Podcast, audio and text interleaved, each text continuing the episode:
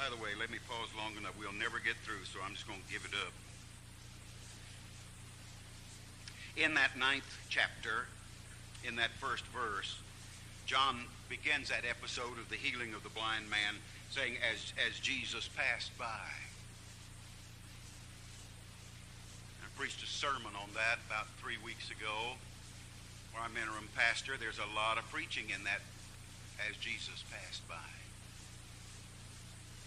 Think of all the things we pass by every day of our lives.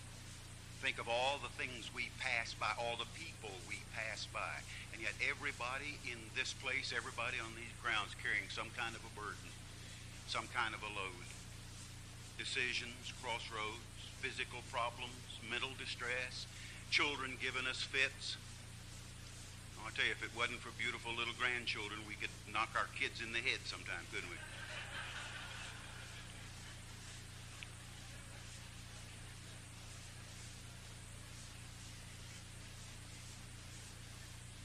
Now, see, Jesus, as he passed by, saw that folks needed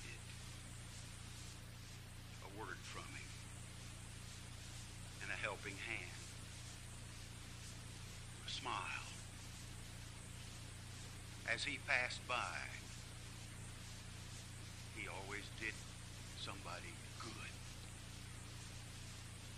you and I pass by in life, we need to be sensitive like Jesus is sensitive. Enough of that, or I'll preach that whole sermon. All right, 10th, 10th chapter. And here we have John describing for us the words of Jesus as he talks about the matter of being the shepherd. He said, I tell you the truth, a man who does not enter the sheep pen by the gate, by the door, but climbs in by some other way, same as a thief and a robber. The man who enters by the gate is a shepherd of his sheep. The watchman opens the gate for him, and the sheep listen to his voice. He calls his own sheep by name, and he leads them out. The good shepherd. Oh, my, my, my, my. He knows his own sheep by name. My youngest is now 26. She's in the process right now with her husband and little two-year-old curly-headed, blonde curly-headed boy moving from Memphis right this week to Richmond, Kentucky. When Candy was just uh, a couple of years old, three years old, I guess, uh, one Sunday after church, we had some, some folks who were in town visiting us and there in Chattanooga. And so while we were making conversation at the, at the dinner table, I, I asked Candy, I said, Well, Candy, how'd things go in, in your Sunday school this morning? What'd you do? Now, I knew better than to do that. You always know better than to ask your kids what happened in Sunday school when there's company present. You know, that's, you know, that's silly. But I I forgot that. Anyway, I, I asked her, and she sort of sat there, and she thought, and she said, "Well," said we, we played. That's that's nice, but I'm sure you did something more to play. Oh yes, said we. We colored. I said, "Fine. Are you coloring in the lines?" Well, yeah. Well, what else? Well, said our teacher, told us some Bible story. Said, That's nice. Said, what else did you do? Well, I said, we sang. Good. I just knew that you'd sing in Sunday school. What'd you sing? Hmm, she thought a minute. She said, hmm, Jesus knows me. This I love.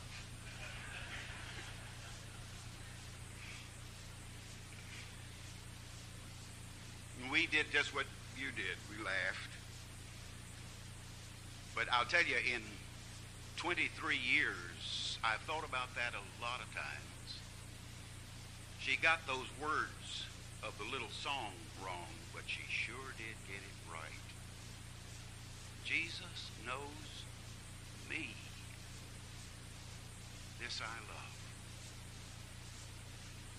There have been some midnight hours in hospital rooms, And I wondered if the first rays of the sun would ever break over the horizon. And I remembered what Candy said as a little one. Jesus knows me. He knows I'm here. And he knows what I need. You see, Jesus said that 2,000 years ago. He said, he calls his own sheep by name, and he leads them out. And when he has brought out all his own, he goes on ahead of them, and his sheep follow him because they know his voice. It's always a dangerous thing to get confused about the voice of Jesus. You see, we need to talk to him so often. We need to read his words so often. We need to know his heartbeat and live in such a way that when those errant thoughts flee through our brains, we're able to discern whether it is the Spirit of God, the voice of our Master that's talking, or whether it's just self or someone else. The Good Shepherd. Good Shepherd enters by the door, is recognized by the doorkeeper. He calls his sheep by name. Jesus goes on to say, I am the door. By the way, I've got another good sermon on that one, but I'll not preach it. I am the door. That's exactly what he is. Now he goes on to say in verses down there about 15, he said, the good shepherd will lay down his life for his sheep. The hireling won't do that. The hireling, the individual who's just hired to do a job, doesn't really know the sheep, doesn't really love the sheep, doesn't really care for the sheep. When the wolf comes around, the first one to leave is going to be the hireling. But the shepherd is willing to give his life to protect his sheep. And that's exactly what Jesus did. Verse 14 said he knows his sheep. Verse 16 said also that he has sheep not of this fold. When will we ever learn that?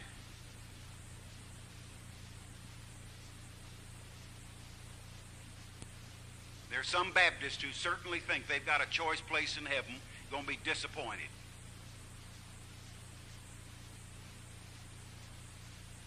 And there are some folks who live all their lives thinking they're the only folks going to be there. They're going to be disappointed. Jesus said, I have other sheep, not of this fold.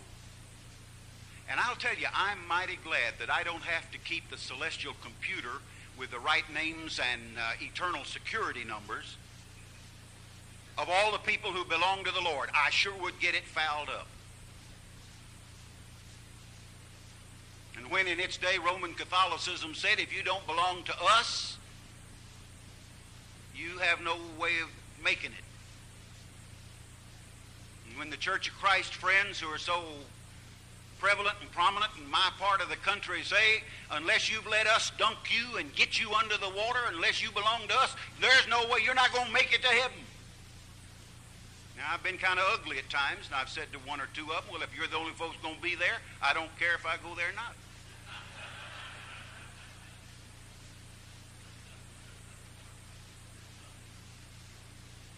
It's amazing to me how mean people can be on this earth. Years ago, I guess about 100 years ago, when there was enough water in the Mississippi River for steamboats to travel on it, in Memphis on one Sunday afternoon. Now, I'm telling this because it had been told to me. I wasn't there. That was a. But 100 years ago, there were two steamship, two paddle wheelers. By the way, Friday morning, I'm really looking forward to being in Chattanooga, Tennessee, on the Tennessee River, and the Mississippi Queen is going to make a stop right there at Chattanooga, and I'm planning to see that thing. That's, that's going to be something. Well, two of these great big old steam rear paddle wheelers were there docked in Memphis. One of them had been chartered by the Memphis Sunday School Association. There was going to be a Sunday afternoon outing. They were heading one way, I don't remember, up or down, on the river. And they were going to have a have an outing and a picnic and a singing and some preaching and whatnot. But there was going to be a great time. The other steamer had been chartered by a gambling group. And they were going to head the other direction on the river, and they were going to spend the Sunday afternoon and evening in gambling. And always, always, it never fails, always there were folks, you know, who run late. Just late. And here came a couple of them barreling down, and they got out of their buggies and they ran down the wharf and they got on that dock and they jumped on just as the steamers that were happened to be leaving at exactly the same time going the other direction. One of the guys that wanted to get on the Sunday school ship boat happened to get on the gambling one, and one of the gamblers got on the Sunday school ship.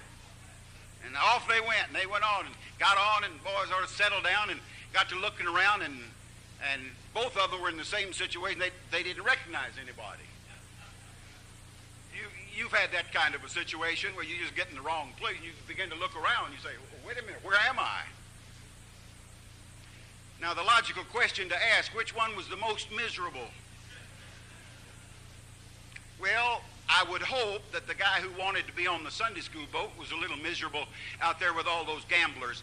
But if I was a betting man, I would bet that that gambler was the most miserable one with that Sunday school crowd.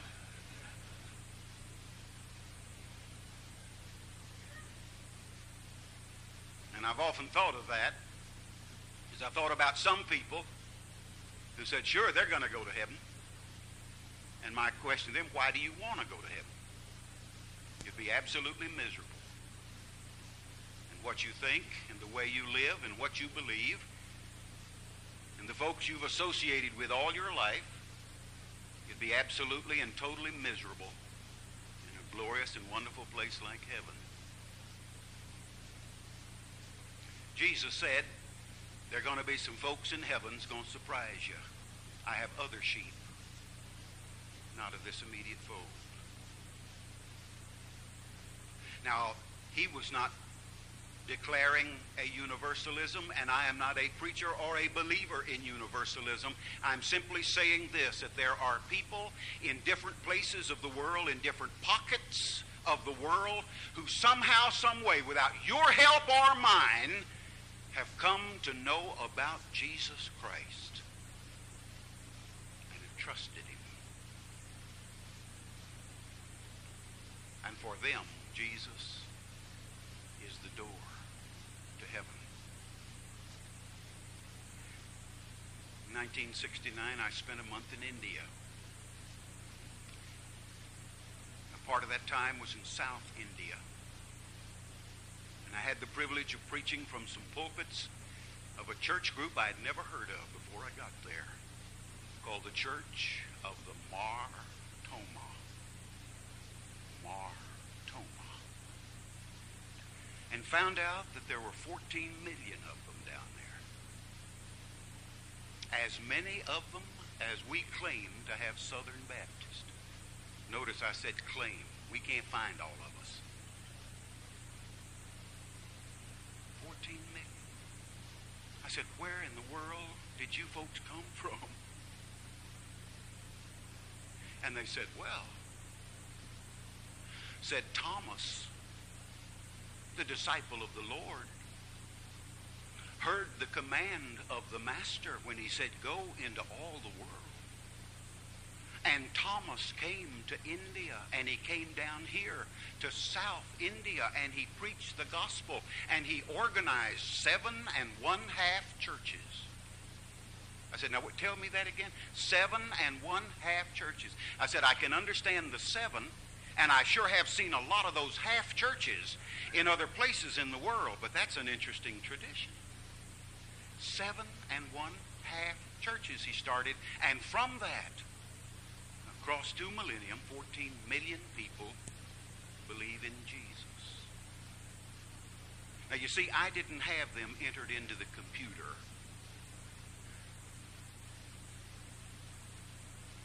And I rather suspect that there are some pockets of folks like that in a lot of places.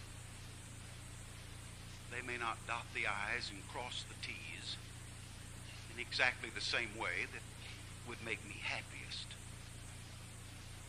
But if Jesus is their shepherd and they know him. And if he knows them by name, then I sure better not fuss about it. He is the good shepherd. Tonight, we start at verse 22 in the 10th chapter. I don't know how far we'll get, but that's where we'll start. Thank you, my brother, and we shall look forward to that this evening. One housekeeping reminder is that we get only fresh towels today. Seems that some have put their linens, linens out in the hallway. You might need to retrieve those and put them back on your bed. It may get. you may have some bad places on your elbows in the morning if you don't. I don't know how many of you change linens at your house every day, but we'll let you spread it out a little longer here. Uh, if you've done that and you really don't want to put those back on, if you'll see me or Brother Harold Sangster, we'll try to run down to Kmart and do something for you or make some arrangements. You will receive only the towels today. Thank the Lord for the towels. Now we'll take our break. Be in your classroom, please, promptly at 10:30, and then back here at 11:30 for the Lord's blessings. Thank you so much.